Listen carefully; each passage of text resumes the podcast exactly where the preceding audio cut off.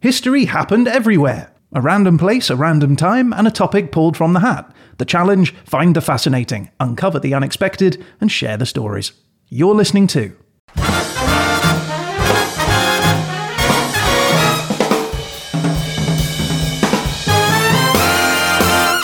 History Happened Everywhere.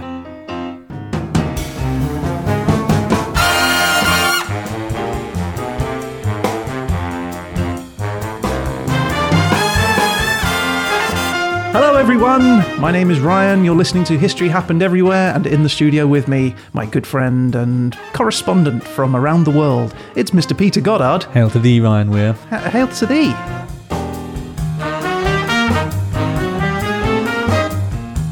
So, Pete, um, you know it's July, It is. right? You know that means it's summer, Allegedly, yes. right? You know what you do in the summer? Uh, picnics? Uh, you read my mind. It's way. National Picnic Month. Oh, no way! Yeah. Oh, I love a picnic until I get there. And then I realise there's ants and creatures all over the place. and then I think, why did I bring so many sugary things to a place where flies and ants the life sh- sugary things?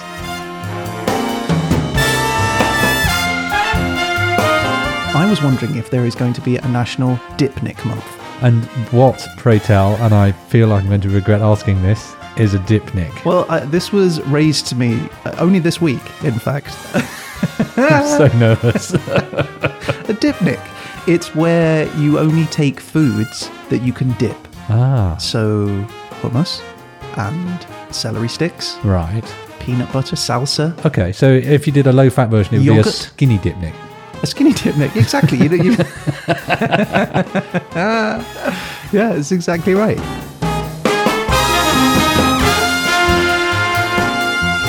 No, no, I do like dipping things. I'm not going to lie. I, p- particularly a chip. A chip and salsa is one of my favourite things to dip. Not double dip, though, Well, what is double dip? where you take, you, you dip it, you eat a bit of it, Mm-hmm. Right. and then you dip again Oh using no, that I'll same double thing dip. that you I will double dip, my I, friend. you have just lost a lot of listeners. This is a whole Seinfeld episode about double dipping. Well, I will double dip because I'm in my house on my own. There's no one else here. I'm not talking at a no one buffet. double, I don't want your mouth. In the, in the COVID years, what are you doing double dipping? I'm double dipping at home. You're not, why, why are you fiddling with my delicious dip? No, you can do it at home. Not, I'm, not Um, that's on what a I'm dip, saying. Well, I know I'm not going to do it at the dip mate. You nick. better not do, do it at the dip. No, I'm not a social double dipper. I'm a private double dipper. mate. Okay. You know, like at the end of a picnic, you've got, or a dipnic, and you've got your little blanket laid out Yes. with all the foods and everything on it. Yes. You ever been tempted to just do the magician thing and just pull the blanket out in one go, one Uh, swift? No, because Yank. I think uh, the merest casual thought about it will reveal that there's a not a smooth surface under the carpet, and you will fling your dipnic utensils across the park Yeah. like a lunatic. Well, hopefully, you will have polished off all of the dips that I've provided. Well, I probably would. I'm a greedy, greedy so and so. Clearly, with your double dipping. Hmm. Double dipping like crazy.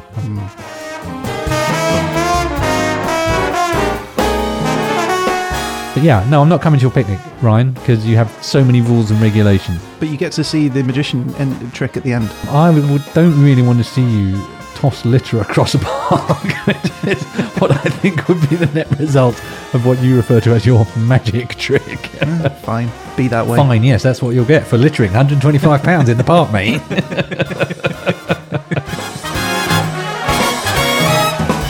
Right, look, enough of this nonsense. Uh, everyone, have a lovely National Picnic Month. Yes. Uh, in the meantime, we're going to get down to business yes, but where and when? and Why? topic. no, I shouldn't really ask why, should I? okay, so let's find out what the Dersolator selected for you last week. All right, let's go. Now, as with previous episodes, the first round drawer is location. Uh, the Dersolator is humming away in readiness. Krampus, would you mind giving the button a good hard press and let's get going? Okay, John, the, uh, the location is Senegal. Senegal, well, that's the first time that the plucky African nation has been selected by the Desolator. The Pope, uh, would you mind pressing the button to select our time period? But of course, my child. And the time is Bronze Age. That's 3000 to 1300 before our Lord Jesus Christ. Okay, a second appearance there for Bronze Age, appearing in first in episode 12, Science in Turkey. And uh, finally, Krampus, would you please desolate the third section and give us our topic? Okay, John. uh, And the topic is flight. Interesting, that is the first time that we have seen flight in the competition so far. yes, John. I hope we'll be entertaining, like uh, the slaughter of innocents. So there we are, flight in Senegal during the Bronze Age. That's 3000 to 1300 BCE. E. So Before Oh, Jesus Christ. thank you, gents, for joining me today. Thank you. Thank you.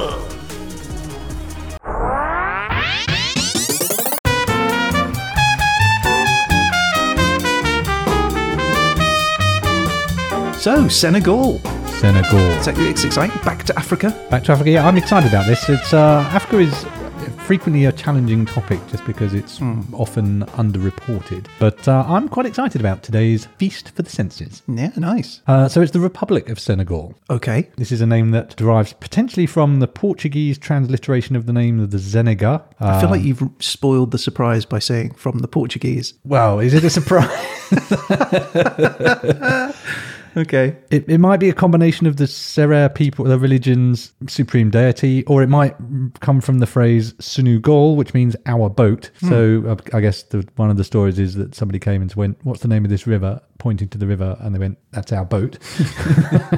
In one of those classic colonialist moments.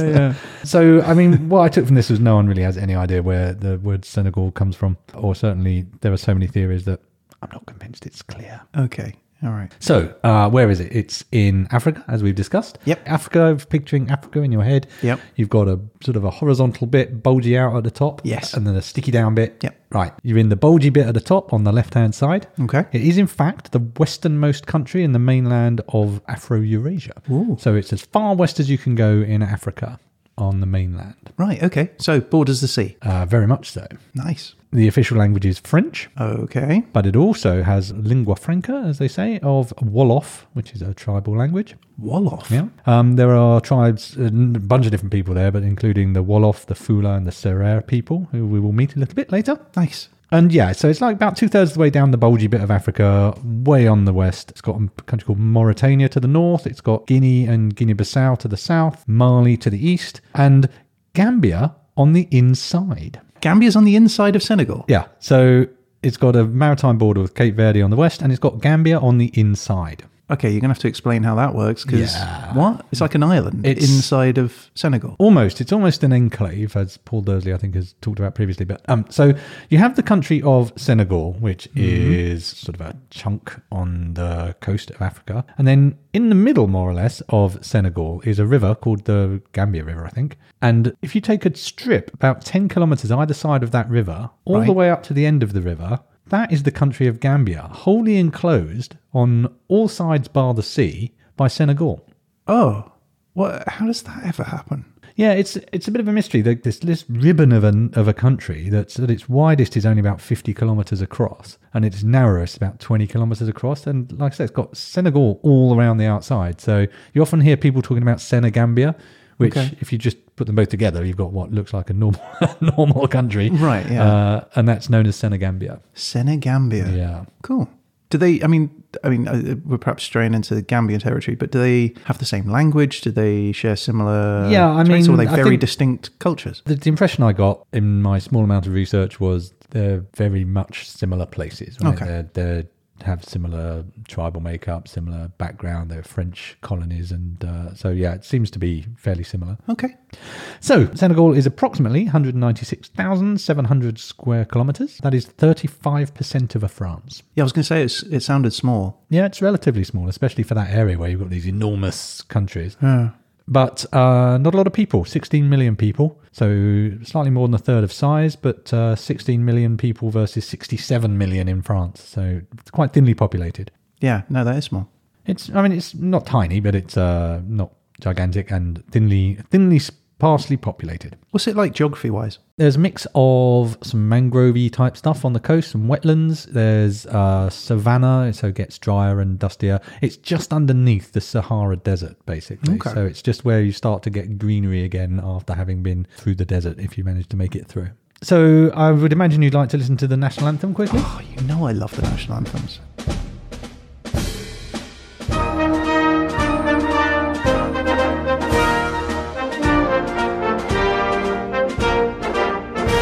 This is probably my favourite national anthem This yet. is a cracker, isn't it? I really like this one, and you're going to like it more in a minute.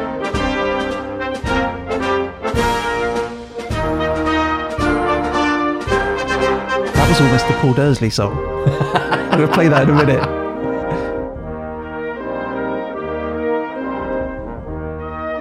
Can I just play the bit that I think sounds like Paul Dursley song? He's the judge, he's the judge, judging all of the things we does.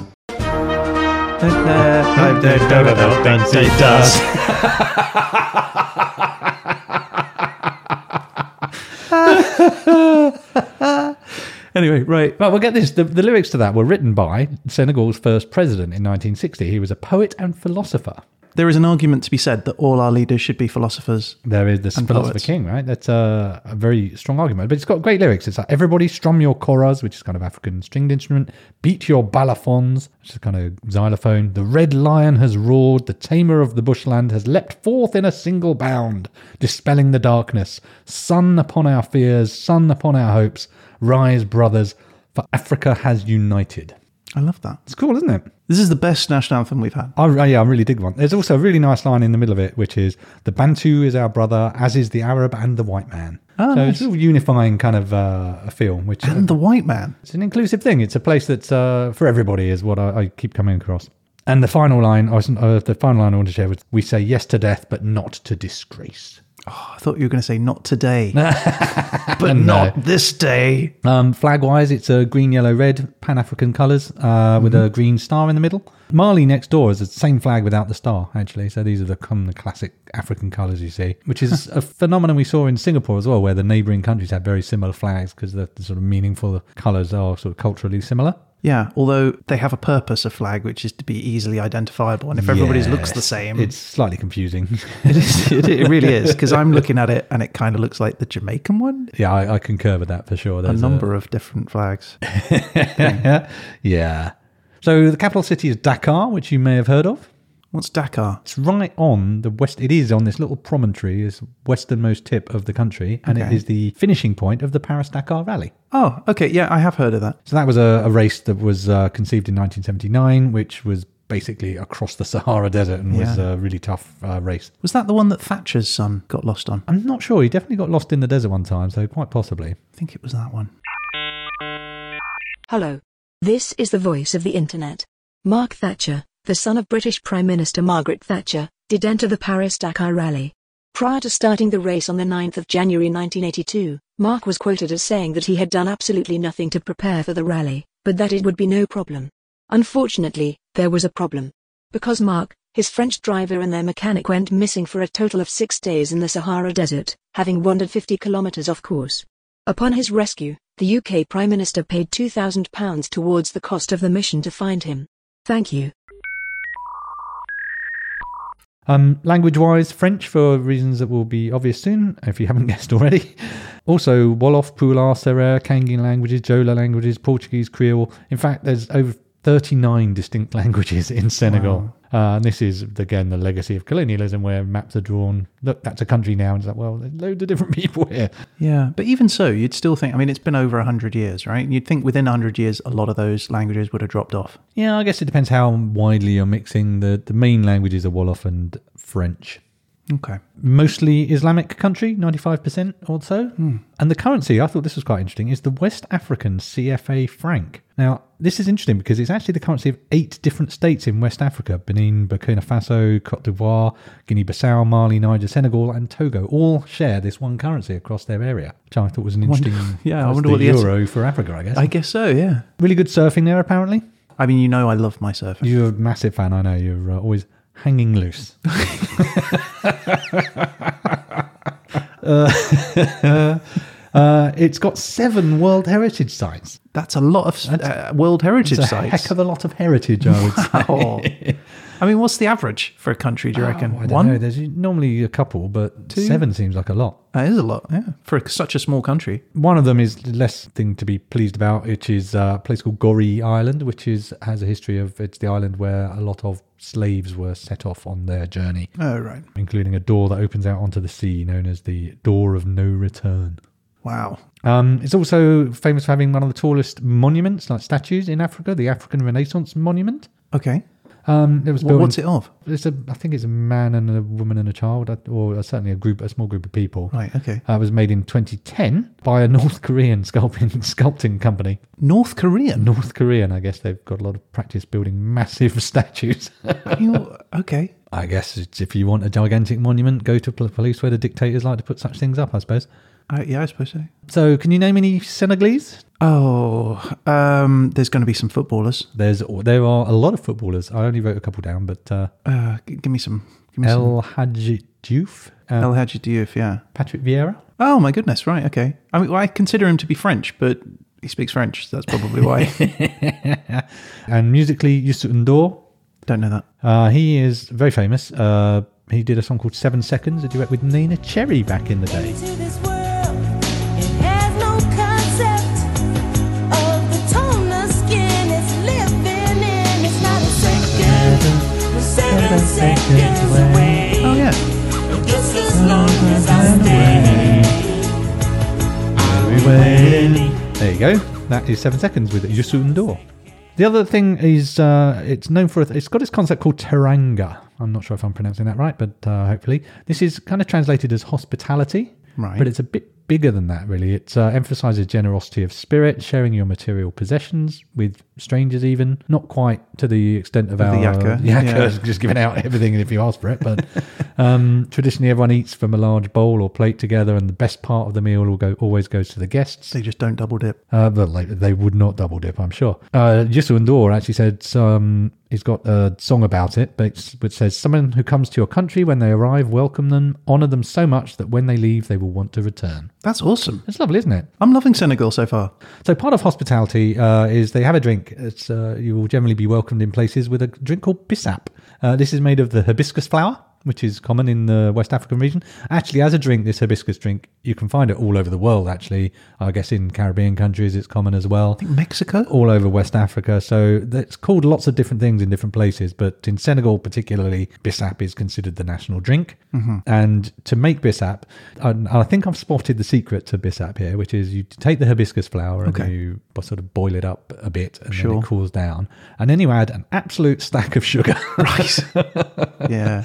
and there's other. Everyone has their own personal bissap recipe, I guess. So some people have mint or vanilla, and they put different flavorings in. This sounds delicious. Um, and I, instead of sugar, you can use honey. And that's what I did because I've brought you some. you made some. Yeah. You made some. I've made some. You. I have you made, made some, some. with my own bare hand. wow. Okay. So let's give it a go. I, I mean, yeah, absolutely. So you were probably wondering why I gave you that glass of ice. So you'd have Yeah, a I nice, was wondering. nice bisap on ice. So if you just fetch your glass, Okay. we'll do this. All right. Okay. So I, I kept this one simple. I just added honey. There's a lot the, of The, the hibiscus. So let's try it. All right. Do you need to mix it first or? No, that's it. It's It's done. This is what it is. All right. Get it in there. That's a beautiful colour as you poured that, it's a nice deep ruby red, isn't, isn't it? Yeah. Yeah. It's not a strong smelling thing, is it? I think that's why I, I, I I'm read that it was quite bitter, so that's why you put a lot of sugar in to offset that. But Hmm. let's uh, shall we give it a go? Cheers, To Senegal. Senegal. Oh, I got a big mouthful. It's syrupy. It's got um, Oh, it's quite tart as well. it has got a tart. It's a bitterness to it. It's got a tea-like flavour to it. That's delicious. I quite like that. Well done, Senegal. Well done, Senegal. Okay. So that is the country as it is today. I'm going to take you on a whistle stop tour of the history, although we are going back to the Bronze Age. Okie doke. So, uh, as with African history in general, a lot of blanks that we don't know because of oral traditions and not a lot of uh, recorded history necessarily. We know there are a bunch of kingdoms that were created around the 7th century. Takrur was created in the 9th century. In the 13th and 14th centuries, the Jollof Empire was uh, created in this, in this area. The them of the rice. Yes, absolutely. Jollof rice is very famous in Senegal as well. It's uh, considered a very much a, a national dish as well. Okay. Uh, Mid 15th century, somebody arrives from Europe, and it is Uh, the Portuguese. The Portuguese. They uh, were followed quickly by the French, though. So actually, the Portuguese didn't have much impact because in 1677, the French gained control of the island of Gori, which is that World Heritage Site, which was the slaving port, essentially. Okay. They basically was in a colony of the French until 1959, when Senegal and the French Sudan merged to form the Mali Federation. They became independent in 1960. That federation lasted just a couple of months, basically, and it broke up three months later. So June, the Mali Federation was created. Yeah. August, Senegal uh, went, no, we're, we're out. Uh, and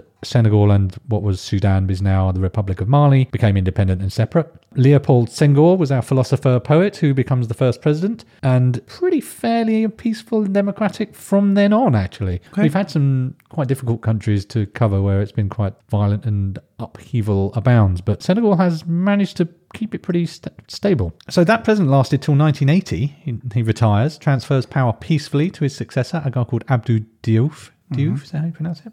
Diouf, yeah. 1999, they have an election. The opposition guy wins. Again, it was an election that was deemed free and fair by international observers, Wow. which is another thing that we often haven't seen in previous uh, African histories. And then in 2012, the incumbent president lost, and a guy called Macky Sall was elected, and he is today's president. So that's Senegal. Actually, quite uh, quite a calm history, really. Uh, comparatively, yeah.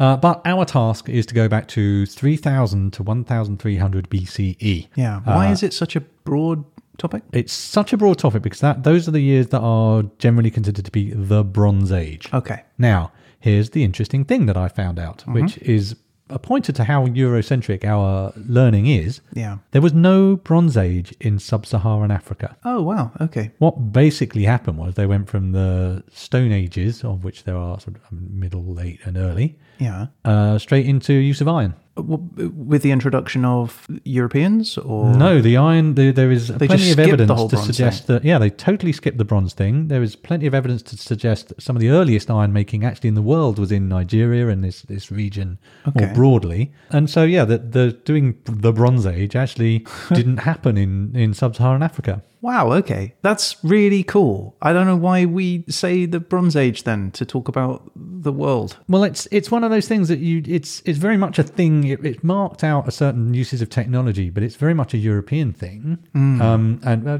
somewhat into Asia as well. But you know, the way we're brought up, you just think the Bronze Age is a sort of global phenomenon, but Yeah, it just actually isn't. globally, Mm. everyone discovered Yeah. bronze at the same time. Yeah, absolutely, and that's just not the case. They just just in Africa, they went, yeah, I'm going to wait for the iron. Actually, it sounds better. Just wait. yeah, okay. Wow. So, and part of the problem here is obviously sub-Saharan. That the Sahara is a real barrier to the transfer of ideas and goods, and tin is quite rare anyway. So, iron is is easier in many ways because you only need iron ore, and then Yeah. you're off and running, right? By not combining things that don't necessarily live together. It's a shame you can't do much with sand. They could have had the Glass Age. They, they, Well, with the using Sahara, massive yeah. abundance of sand, it's like, "Hmm, we can use this stuff. Just we rock up there, the Portuguese turn up and they're living in these giant double glazed pyramid Double buildings. glazed. It's like, hmm, I don't know, man. Is this greenhouse an excellent idea in West Africa? Yeah, you look good hot. Yeah, a little bit. Oh, dear. so, my topic was flight. Hmm. Now, yeah, I'm so intrigued to see where this goes. yeah, regarding the discovery of a Bronze Age helicopter, there, there wasn't one. I was rather hoping for some Oh. Hot air uh, balloon? mm, Nobel Prize for my findings, but no, no, none of that. So There must have um, been like a hot air balloon or something. must there in All right. 3000 years ago Hang glider? Kite? no no again all No this one's doing stuff a was kite. uh, the, even our earliest records are like da vinci aren't they that's thousands of years after this period so we have to look to the birds don't we We do. so i i googled the birds of senegal and the first result to come up was the ostrich well right. that doesn't help me much with my flight topic so thanks ostrich but no thanks I think that still fits. I think that's cool. The ostrich, all right, the non-flying flight bird. But um, actually, Senegal is something of a paradise for birds in general. And there's a couple of reasons for that. But just really quickly to talk about how the climate was back then, there was there's a thing called the African humid period. This is when there was wetlands and vegetation across the Sahara. Sahara wasn't a desert at that time. I think we've covered it before. In Algeria episode, yeah. So the African humid period ended about five or six thousand years ago. So that's really tipping into where we're going. But fundamentally, it was before our period. So we can, I think, we are safe to assume that environmentally, it's fairly similar now to what it was then, and we don't have to worry about the African humid period. Okay. So I'm going to go with it kind of looks the same as today, and that's going to include the birds, right? But one of the reasons it's a really good place for birds is it's it's right on what is known as the East Atlantic Flyway, Really? which Okay. is uh, this is a migration route for um, winter for Arctic migrating birds. So there's a basically it's a stopping off point. So you fly, you're, you're a bird. Imagine you're a bird. You fly across the Sahara, and then you go right. One of the earliest stopping off points you're going to find just across the Sahara is wetlands in Senegal. So Senegal is a major spot for this. It's really good for bird watchers today, and so you can imagine that it was equally good back in the day for these birds. So 'cause it's got west wetlands, it's got desert scrub as well. So there's a real variety of uh, climates for, or not climates, but environments for birds. And it's it's a really nice bus stop on this Atlantic flyway. It's got about 700 species of birds, uh, and I'm going to fill the time by listing all of them. All 700. the next three quarters of an hour of this podcast. End of is- podcast. so a third of these birds are winter migrants, so they just visit on their, their journey. Uh, and the spotted redshank is one example of a bird. This one travels 6,200 miles to get there. Is that like round the world? How- 10,000 how- kilometers from Russia. Wow, that's a long way. Right, so in, in I mean, northern, presumably it stops along the way, right?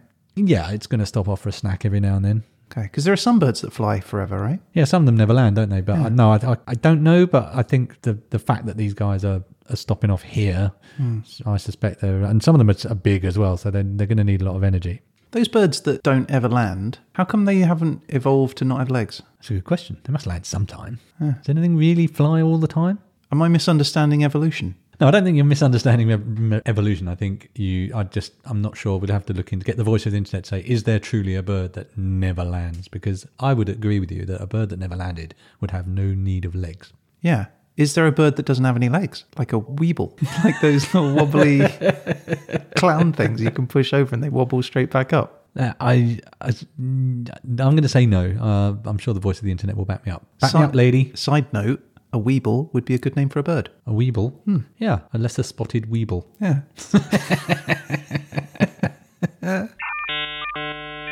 The common swift spends nearly all their life in the air and almost never touches the ground. They cannot land on flat surfaces because their wings are too long and their legs too short to take off. Instead, swifts spend long periods in the air and only occasionally land on vertical surfaces which they can grip with their feet. While there are no birds which have evolved without legs, hummingbirds have very small legs and feet and belong to an order of birds called apodiforms, which is Latin for footless. In fiction, however, the mythical bird called the martlet is described as having no feet, never roosts, and is continuously on the wing. Thank you. Right, so in northern Senegal, one of the UNESCO World Heritage Sites that I mentioned, there One were of the seven, seven, yeah. is this wetlands that's a stopping off point for these birds. It hou- houses a million and a half birds when it's fully occupied. Wow. Uh, you can find African spoonbills, cormorants, pink flamingos, great egrets. I guess the less great egret doesn't Yeah. get there, who knows? You are a great egret. You, you are a great egret. You're charming, you're funny, you're capable, and gosh darn it, people like you. You are a great egret. Hello, uh, Mr. Less Great Egret? We're ready for you now.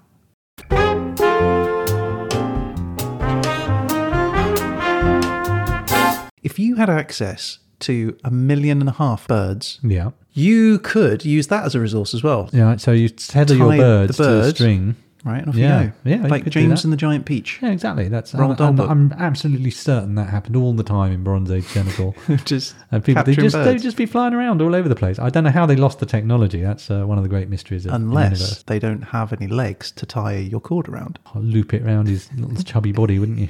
just ask it to hold it in its, mouth. you have to ter- first learn how to speak with the birds. Yeah. It's a challenge. But I'm going to talk to, to you about pelicans. particularly. I picked pel- I had to pick a bird because I thought if I list you 700 birds, you're not going to be happy. Can, I- can before you start though, can I just say that pelicans make me feel really queasy Yes. because I've seen that video online where it eats a pigeon. Yes, it they will do that. makes you, like live, and the pigeon's trying to get out of its mouth. and you see it in Yes. its little. It makes me seriously. pretty my throat bad, is isn't it? closing up thinking about it. I Uh, have a link to that here if that's uh, of Oh, interest. did you? Oh, have I jumped ahead? you have. Um, Yeah, sorry. But yeah, these are very big birds. They've got the second largest wingspan of a bird. Horrible things. It's just behind the albatross. These are white pelicans in this area, but their babies are actually black or grey. All right. Then they go white as they mature. Okay. Apparently, they fish together in groups, so they're quite pally. Uh, and they're famous, obviously, for the big pouchy, bulbous pouch under their uh, bill, which is called the gular pouch. The goulab. Gular pouch. It's not used to serve to store food, which is a, I think there's a poem or something that says uh, that's where it keeps the food, but that's not the case. It's basically uh, like it's uses like a fishing net to scoop up things from the water. So it pushes the water out and keeps whatever's Yeah, left. in its yeah. mouth. So the contracts and sprays out the water, and it then swallows all the fish that it gets. It can hold three gallons in that sack. wow. What's that in English? Pints. Five liters, I don't know. Five maybe, litres. or something okay. like that. It's a lot, isn't it? Oh yes, it's significant, and yes, they they do eat things other than fish, including pigeons in London too. Were you going to show me a link of the pigeon? Uh, I, I have the link here, but I wasn't going to show it to you. I was going to mention it. I was going to mention the incident, but uh, yeah, you foresaw this. It's really horrible. So when they fish, th- they also sometimes form hunting parties. So they can line up in a U shape and kind of flap towards the middle and drive the fish into the middle, so they can scoop up the fish either in shallow areas or just in a sort of nice little dense Right. pocket. So they're quite smart. How thick do you think the gulag is? It's got to be quite robust, hasn't it? Because it's, I mean, if you can trap a pigeon in it, then they're pretty Yeah. vigorous little creatures, and fish aren't going to just sit there waiting to be swallowed, are they? No. And do they have a crop like a, like regular birds? Do you think? The, Yeah, I don't know. They do have toti palmate feet, which I thought was interesting, and then I found out that just means they connect all of their four toes. Most, a lot of wading and aquatic birds just have three toes connected with webbing, but uh, it goes all the way round. They're four. Yeah, uh, there are other birds that have that, including cormorants, gannets, and boobies. yeah, I only kept that fact in so I could say boobies. Yeah. Five three one eight zero zero eight. Exactly. That's a, the calculator classic from elementary school. So in medieval Europe, it was believed that when food was scarce, a mother ca- pelican would stab themselves with their beaks and use their blood to feed their chicks. So that Christian artists really picked up on this as a motif. So you'll find pelicans in medieval Christian art. But like with most of these things, how did that ever come about? If they don't actually do that, who saw that for the first time and thought, well, that's a thing, or they just made it up, or Um, One of the theories I read was that they were just seen preening, so they're sort of like birds do. pecking at themselves. But how they didn't think, well, there's tons of birds that do that, and why the pelican got this particular rep, Hmm. I don't know. Maybe just one had a wound and it just looked that way. it or looked that something. way. Yeah, it's funny though, isn't it? And then Yeah. that becomes like a whole big thing. Goes viral. so I, I, I'm going to talk about nostrils just because it's so amazing that the internet has things, including a video called "Does a Pelican Have Nostrils?" Right. As if this was something that was on everyone's mind, but it was on mine by that time. Right. So uh, uh, they do have nostrils, but it's uh, covered over by a bony material because it actually houses uh, a Mouse. No, a glandy thing Okay. that filters the salt out of their blood so that they can drink seawater. What they drink seawater through their nose. No, no, no, no. They could drink seawater, and that you intake a lot of salt like that. Yeah. And they have a filter in their, no- well, not quite in their nostril, but involving the nostril that filter the, the salt out of their blood so that they don't die of salt poisoning. Oh, I don't quite understand the, the biology behind that, but okay, So sure. you, you drink a lot of salt. believe it. It goes into your blood. Your filter takes it out. It's kidneys for the salt. but why is it in the nose then? It's evolved that way. Okay, fair enough. Evolution. Yeah, I guess so. it just seems an odd place to put it. Um, yeah, I don't. I mean, this is an intelligent design. Why did you put that there? I suspect it was spare space. That uh, Yeah, I guess maybe. so it's not a nostril at all. So does a pelican have nostril? Yes and no. Why do I want to know what it tastes like? What the pel- pelican's nostril? Yeah, the nostril filter. That's probably quite salty. Would be I'm my actually guess. crunchy, like a I, in my mind, like a kind of I honeycomb. would so want to reach into my bag and go, well, as it happens, Ryan, I have a pelican nostril right here. but unfortunately for me, I did not manage to purchase Se- seriously, online uh, skills. it's- it's- it's pelican like- nostrils. it's like got a- a- air holes in it. I'm imagining like a like a honeycomb. just inventing pelican organs. That's what I imagine it, it would the texture would be like. Were you to find a pelican, a dead pelican? Because I'm not killing one to taste it. No, obviously. But you Mm. You're know, just gonna find a roadkill prize that pelican, out with a yes. little penknife. Well, I'll keep an eye out on the side of the road for any pelicans that might be uh, Yeah. deceased. Sort of oval shaped. I might drop on London Zoo an email and see if they, if they can help us. Yeah, out. like if one dies, just going look, look, guys. you know, what are you going to do? Just throw it away? exactly. It's only Just going wanna into try the it. trash anyway, right? In the Be recycling. really salty. nice, tasty snack.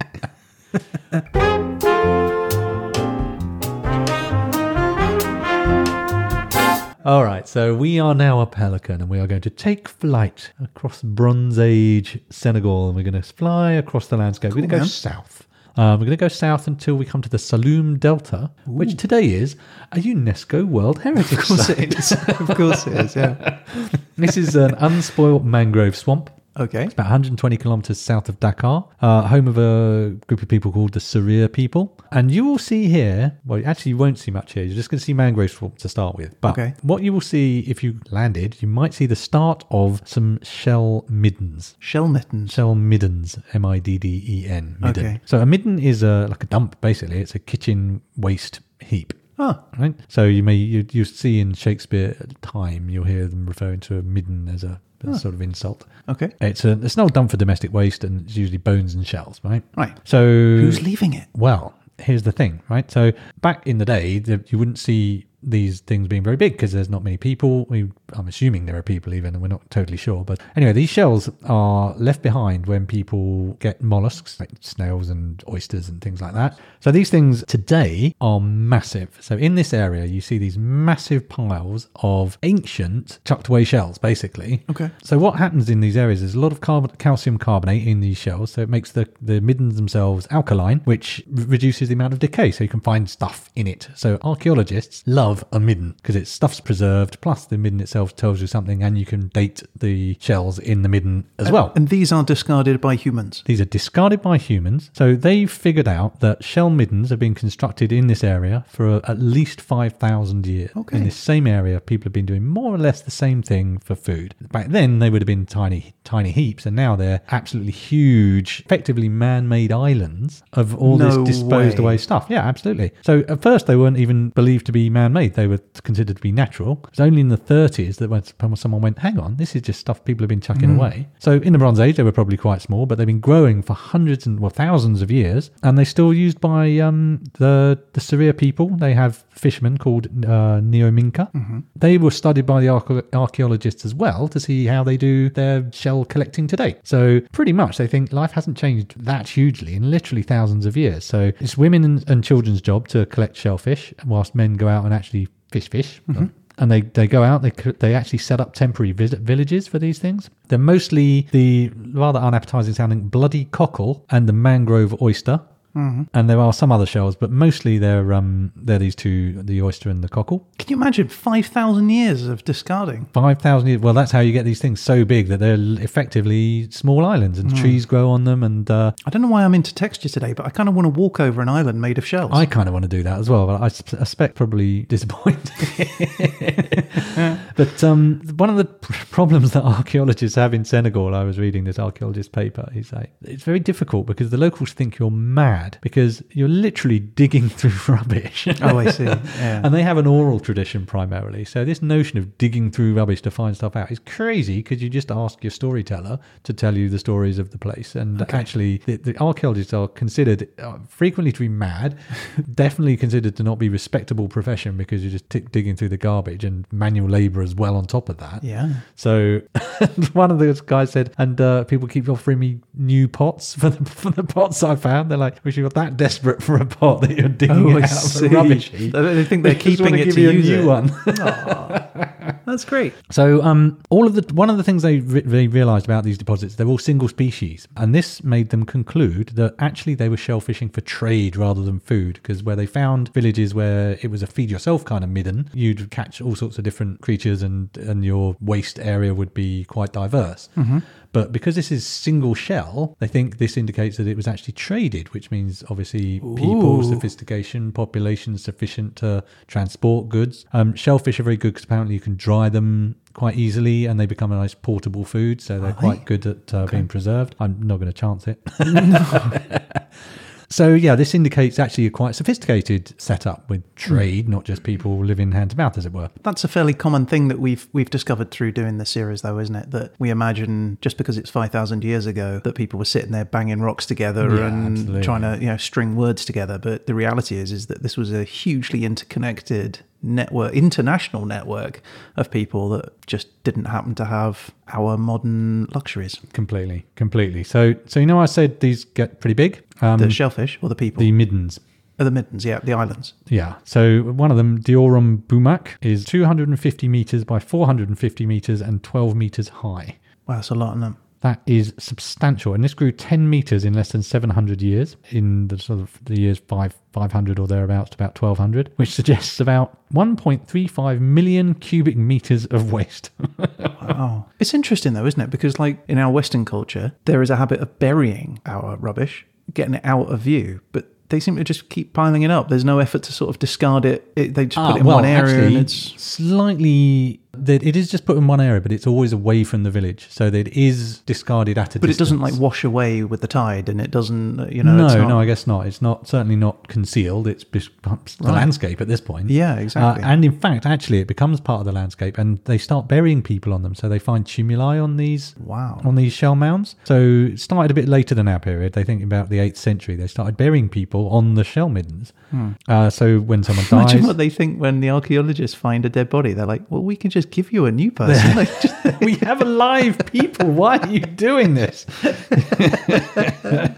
so yeah, some of these shell mounds go back to they've they've in the Saloum Delta. They've carbon dated back to 400 BC. So that's how long you're going back. So a little bit out of our period, but you know, I'm assuming there were still people there. yeah, sure. Hmm. So that, that's one of the things our pelican who is flying will see underneath them this shell midden, a small, tiny shell midden, and I think, oh, I wonder what's going to happen to that in a thousand years' time, and who knows? It'll be a giant network of man-made islands. Wait, your effectively. pelican is thinking this. Yeah, he's a very smart pelican. Officer? Officer! There's been a crime. Well, can I help you, madam? Yes, it's my neighbour. I want him arrested. Well, what's your neighbour done? He refuses to separate his shells. I'm I'm sorry. Separate his shells. His recycling? I'm sorry. I'm not following. Oh, for God's sake. Right, here's the thing. Every night, me and Snuggles go for a walk past the middens, and there he is, plain as day, bold as brass, doing a crime. Well, what's the crime? Oh, what are they paying you for? He was mixing his recycling. Cockle shells and oyster shells all mixed together. It's a crime. Madam, that's not a crime. It's criminally irresponsible, that's what it is. What, that, that sounds like a matter for the council. Have you have you spoken with them? Well, they're all a bunch of useless, know nothing, good for and I pay their wages. So you have spoken with the council. Look, there's been a crime. You've got witnesses. What are you going to do about it? Witnesses? Yes, me and Snuggles. And, and Snuggles is My pet pelican. your pet pelican. yeah, are you deaf or do you just like the sound of my voice? I see. So, what are you going to do? Well, I'm going to tell you what I'm going to do. I'm going to write up a penalty notice, Excellent. and I'm going to assign the maximum penalty available to me, Fabulous. and I'm going to give this to you. to me? Yes. Yes, well, this is a fine for being in breach of the Endangered Birds Act 3000 BCE, E, of which you are in breach and have confessed to an officer of the law. 10,000 cockles fine for ownership of a pet pelican, payable by the end of the month. But how? You can't. you- Don't but- worry, but- madam. We'll be responsible and properly recycle the shells.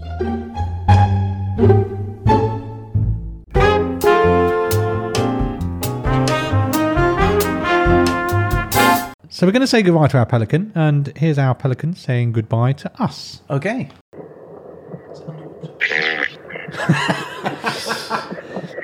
That's it. It's that sort of honking noise was his call. Do you want to hear that again? Yeah.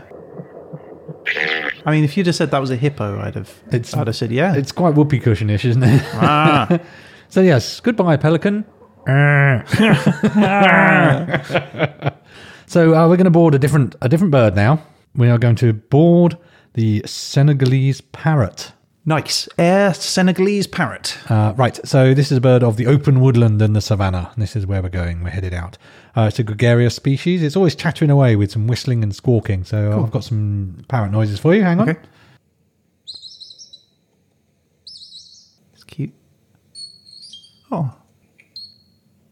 See, chirpy and whistly. That's your Senegal parrot noise. Yeah. He's he's happy in the savannah. He's gonna come with us, and he he lives for about twenty five to thirty years in the wild. He's quite a long lived creature. That's Um, a really long time. yeah, and in captivity they they can go up to fifty years. Wow, that's almost as old as you. It the eggs are incubated by the female, starting jerk. But the eggs are incubated by the female for about 27 days, 28 days. And the hatched chicks don't open their eyes for three, two or three weeks. Oh, which wow. Strikes me as a flaw, but uh, they're totally dependent on the female for food and warmth. So she stays in the nest. Yeah. And her husband fetches out into the world and brings food back to the female and the chicks and guards the site. And he sort of does the fetching and carrying while mum's looking after your little blind chicks. So yeah, off we go. We're flying once again through the landscape. It's dry, it's dusty, it's open. Hmm. But what's that? It's a tree, a squat, very wide tree, uh, and it is a baobab, Oh, okay. I've heard of a baobab. a very famous African tree. A baobab is actually a prehistoric species. So in our Bronze Age, we Yeah. are definitely looking at baobabs. But not only are they prehistoric as a species, but they're believed to actually live for thousands of years. So it is conceivable Hmm. that there is an individual tree that is still there today that we could be looking at. that our parrot five Our thousand years parrot ago would have is looked at flying too. over and gone, oh, that little seedling looks interesting, That's amazing. So- that's so cool. right? And these are really big deal in Senegal. Hey, maybe our parrot, right, was eating some fruit or something, did a little dropping. could have Isn't planted it. Could be the one that we're, look, we're looking at today. that lovely? What a lovely is. thought. So it's actually the symbol of Senegal, the baobab tree. Okay. It's on their coat of arms. It's a baobab tree over a wiggle that represents the Senegal l- River. Uh-huh. it's known as the Tree of Life. Makes sense. Yeah, If um, it lives that long, why not? Well, it's also known as the Tree of Life because it holds water in its trunk and bark. Well, actually, it's, it does loads of stuff, but it's, it's got loads of names as well. It's called the Monkey Bread Tree, the Upside Down Tree, and the Bottle Tree. Hmm. So that's because it holds this water, this moisture. They can. In in like liquid form, like you can cut it and it pours out, or no, I don't think it's in like a bucket. You just need to squeeze. A, I guess it's like a lot of these things where you have to sort of squeezy pulper. Yeah, that's fine. I'll accept either. Okay, good. They have these huge thick trunks. They can have a circumference of 25 meters. Wow. Okay. Circumference is where it goes all the way around. all the way right? around. Yeah. They are consistently in the dry savanna um, because it's quite featureless. They're frequently used by locals as landmarks, so they become quite important in your area because it's actually a landmark tree. Uh, their fruits are these big pods called monkey bread or the cream of tartar fruit. So you can eat the fruit, you can pulp the fruit, you can use oil from the seeds, you can use the shell to make calabashes or you know, jugs essentially.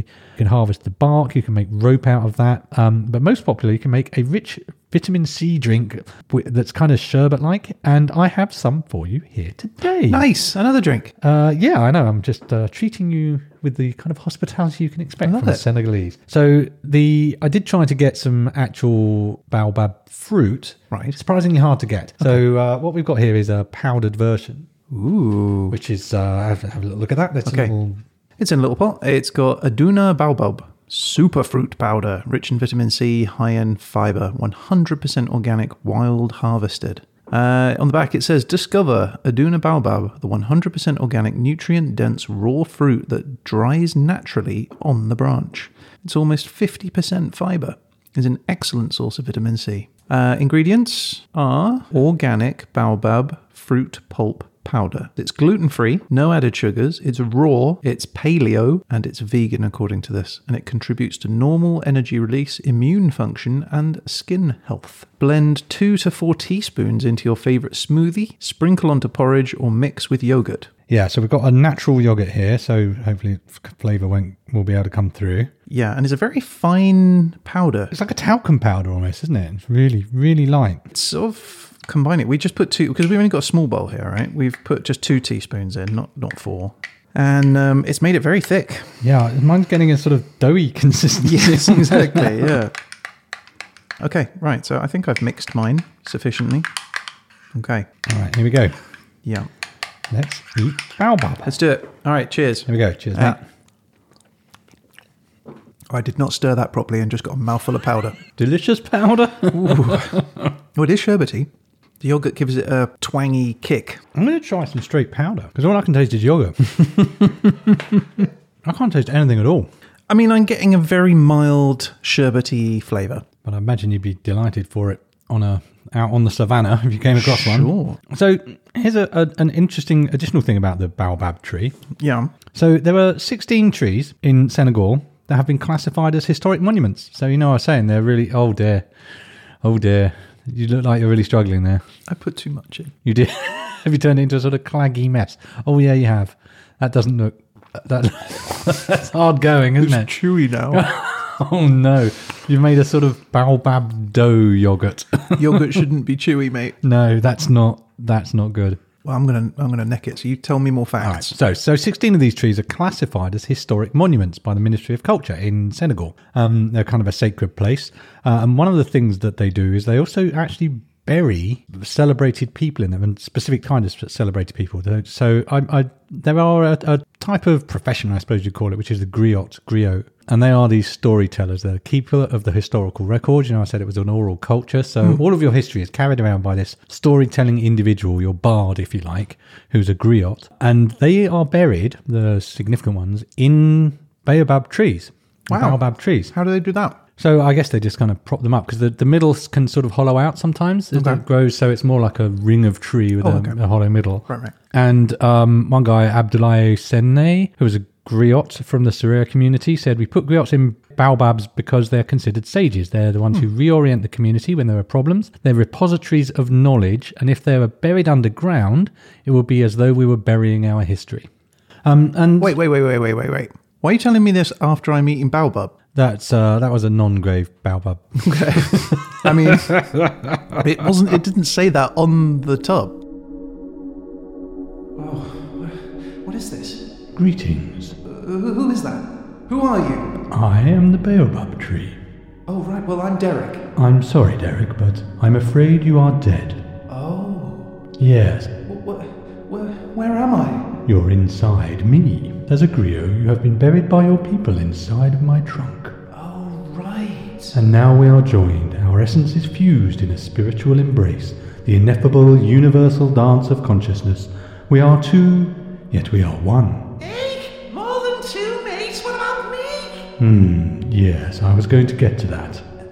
Who's that? I'm Gary.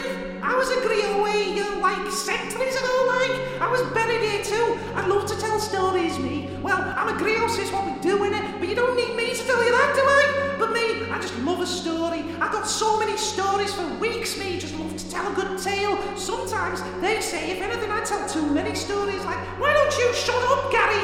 They say, but it's all for fun, innit? It's just a laugh, innit? Live with all the lads and all that. Yes, yes, thank you, Gary. I'm sure Derek will come to enjoy both your stories just as much as I do. And this is temporary, right? Oh, yes.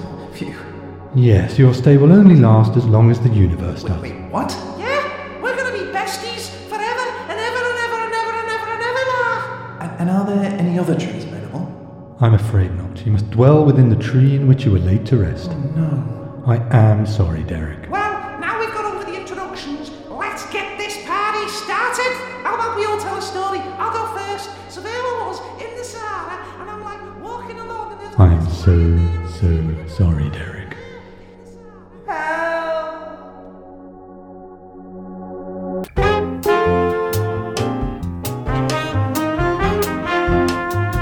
So it's it's a special place. It's a sacred place. And it's a place where you might celebrate something like a birthday. Ryan, as of the transmission of this show, Yeah. it's your birthday. Hey. Uh, so I looked into uh, Senegalese birthday traditions, and they don't really celebrate birthdays. How typical. However, I felt it would be remiss of me not to, in some way, mark this in- important day. Yeah. So I have purchased a Senegalese birthday feast for you No way. and brought it today. For real? Yeah, we need to heat it up. But uh, I went to a chap called Abdoulaye in a place called La Baobab, Right. unsurprisingly, in Brighton, a restaurant in Brighton. No way. They're called La Baobab. And he kindly cooked us. Um, I've got a few dishes here and we'll, we'll talk about them as we eat them. Mm-hmm. But he cooked us a birthday meal for you. Man, that is just amazing. Um, Uh, but This yes. is going to be my the best 25th birthday I've ever had. Yes, and you've had a few. So, So, yeah, I'm going to get the oven on and we'll uh, heat this up, see how it goes. But, all right, let's do it.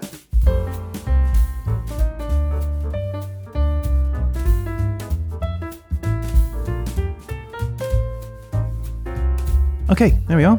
All right, here we go. So I've got you three dishes here. Okay. These are the sort of classic Senegalese cuisine Yep. from our friends at La Baobab in Brighton. Do go visit them, they are very helpful. Other Senegalese restaurants are available. Yeah. Um, so the first one we're going to do is now I, don't, I know you don't do fish generally, but I thought you ought to try this because this is considered the national dish really Nice. of Senegal. Yep. And it's it's called well if you see it written down it's Thiaboudien, The Abudian. but it's pronounced I believe Sebugen. Sepagen. Sebugen. Okay. It's a smoked fish, so it's a fish dish, and that's really all I know about it, other than it goes well with a bit of jollof rice. All right. So we have jollof. ri- There's a lot of rice on this plate. There's uh, there's a lot of sauce. There's mysterious meat. There is chicken meat, which I recognise, and then there's some like mysterious little vegetable things. And the Cauliflower, I Sebugen recognise. Has, has these vegetables. It's got a carrot, which I also recognise. Mm. I'm kind of There's this- tempted for the carrot first. There's a kind of plum looking thing. I'm going for the fish first. All right, he's done it. He's eaten the fish. Yeah. You're not allergic to something, are you? I'm not Yeah. going to rush you to the emergency room. No, I'm hugely allergic to fish. okay. So this is all very tasty. Going for a bit of chicken. Well, let me talk to you about the chicken then. Okay. Chicken is a, a yassa chicken. I think a lot of these you can find in West Africa generally, but with some regional variations. But this is a, a tender chicken with a lot of onions, basically, a lot Mm. of caramelized onions. I noticed the onions on top when I was cooking it. There's some mystery vegetables in my fish dish. Any idea what it is? There's a green one. They look like giant olives, but inside they're soft like a tomato and they've got seeds like a tomato. Yeah, I don't know what that is. I'm going to dish three. Dish three, right? Dish three is mafe. It looks like a curry. Uh, it's kind of more of a stew. Okay. This can be made with loads of different meats. It's a meat thing, There's dark meat. I've just cut through it and it's um, it looks like a like a meat and vegetable stew. goat or something maybe. So you'll find peanuts in the food quite frequently. It's a major crop, so I think this is a, a peanutty stew. I can taste the peanut. Oh no, I can taste it. So there we go. Mafe, yassa chicken, and sebugen. I am enjoying all of this. This is delicious. What a lovely birthday treat. Oh, to be 18. On your actual birthday, you'll just have to listen to yourself enjoying your birthday meal. I'm glad you got more than one dish. It's nice to try different things. Yeah, I think these are fairly representative of uh, Senegalese food. They're the things that kept coming up when I was uh, doing my research. I tell you what though, cauliflower looks like a baobab tree. cauliflower floret. Done. Finished. Plate clean. Bosh. So yeah, big thanks to Chef Abdoulaye.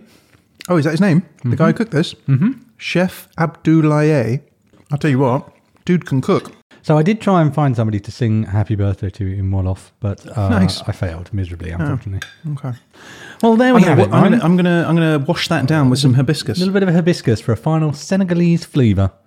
Oh, delicious. And finally, it is. For that brings us, Ryan, to the end of our trip to Flight in Senegal. From 3000 BC to 1300 BC, the Bronze Age that never happened.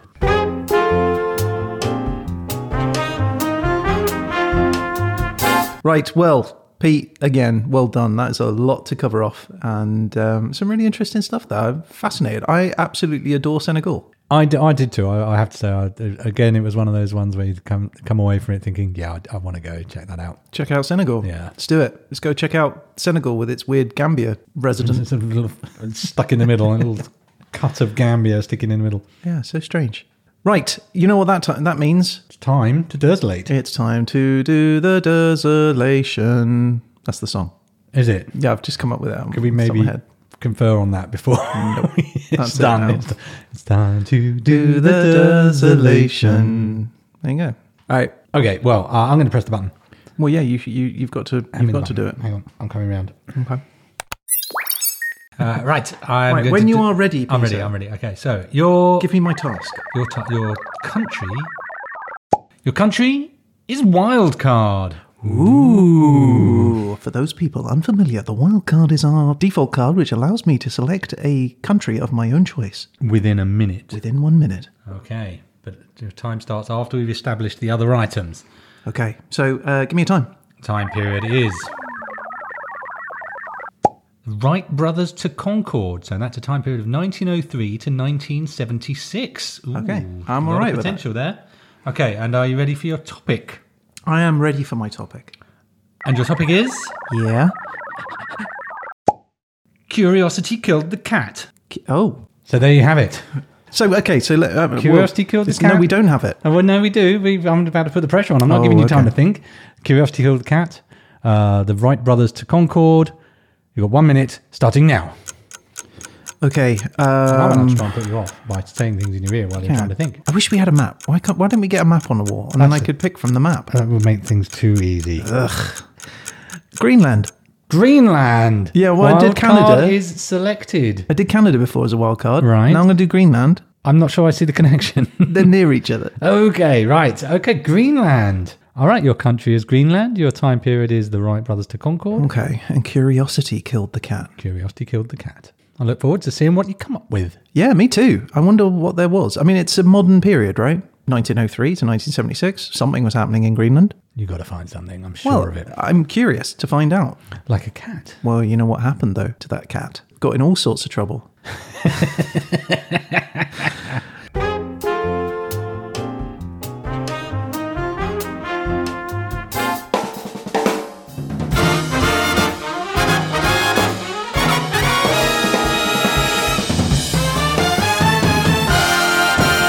Well, look, once again, Peter, this was fabulous. What a lovely treat. Thank you so much for all the time and effort that you went into for doing this episode.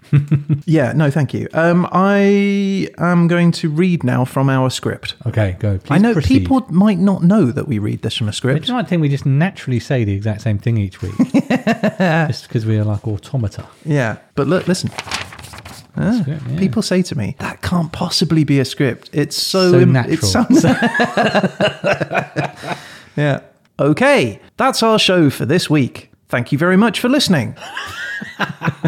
so fluid. It's like you wouldn't weird, believe he right? was reading it. I am literally reading this off it's the page. incredible. He's so talented. Yeah. Now, if you would like to get in touch, you can do that. And you can do that through email, which is Peter. HATpodcast E at gmail.com. We have social media, Peter. At E HATpodcast. We'd love to hear from you. And you never know, if you get in touch with us, we might put you on one of the shows. Not And- like as a host, No, but like I we mean- might reference the fact that you'd, you'd got in touch. We'll talk about you. We'll say something. Yeah, Um, say something nice. We'll definitely say something nice if you give us a review on Apple Podcast. Give us a review there. It really helps us, helps people find us, and Apple thinks we're good and tells other people about us. That's right.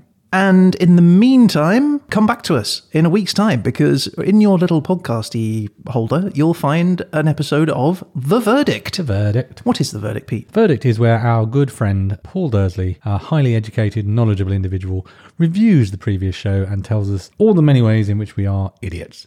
And don't forget, we also have a large archive of our old shows, um, which you can go back and have a listen to. Many different places, many different time periods, many interesting fun facts for you to share with your friends. So that's all the admin taken care of, No, not quite. isn't it? There's one more thing. Is there? Yes, we have a Dersolator. Oh, we do. If you fancy having a little play at history happening everywhere in your house, you can visit hhepodcast.com and go to the section entitled Dersolator. And there you will find a very funky, cool looking Dersolator machine. We had to give it a scrape and a polish, didn't we? Because the one that we actually use is. It's pretty uh, raw. no, it's rather good. You can go in there and uh, Dersolate yourself a topic and play a bit of history happened everywhere at home. And if you do, let us know what ones you've done, if you, if you find any interesting facts about time periods throughout time. And beyond. Indeed. And that's it. So, I guess all that's left to say is You've been listening to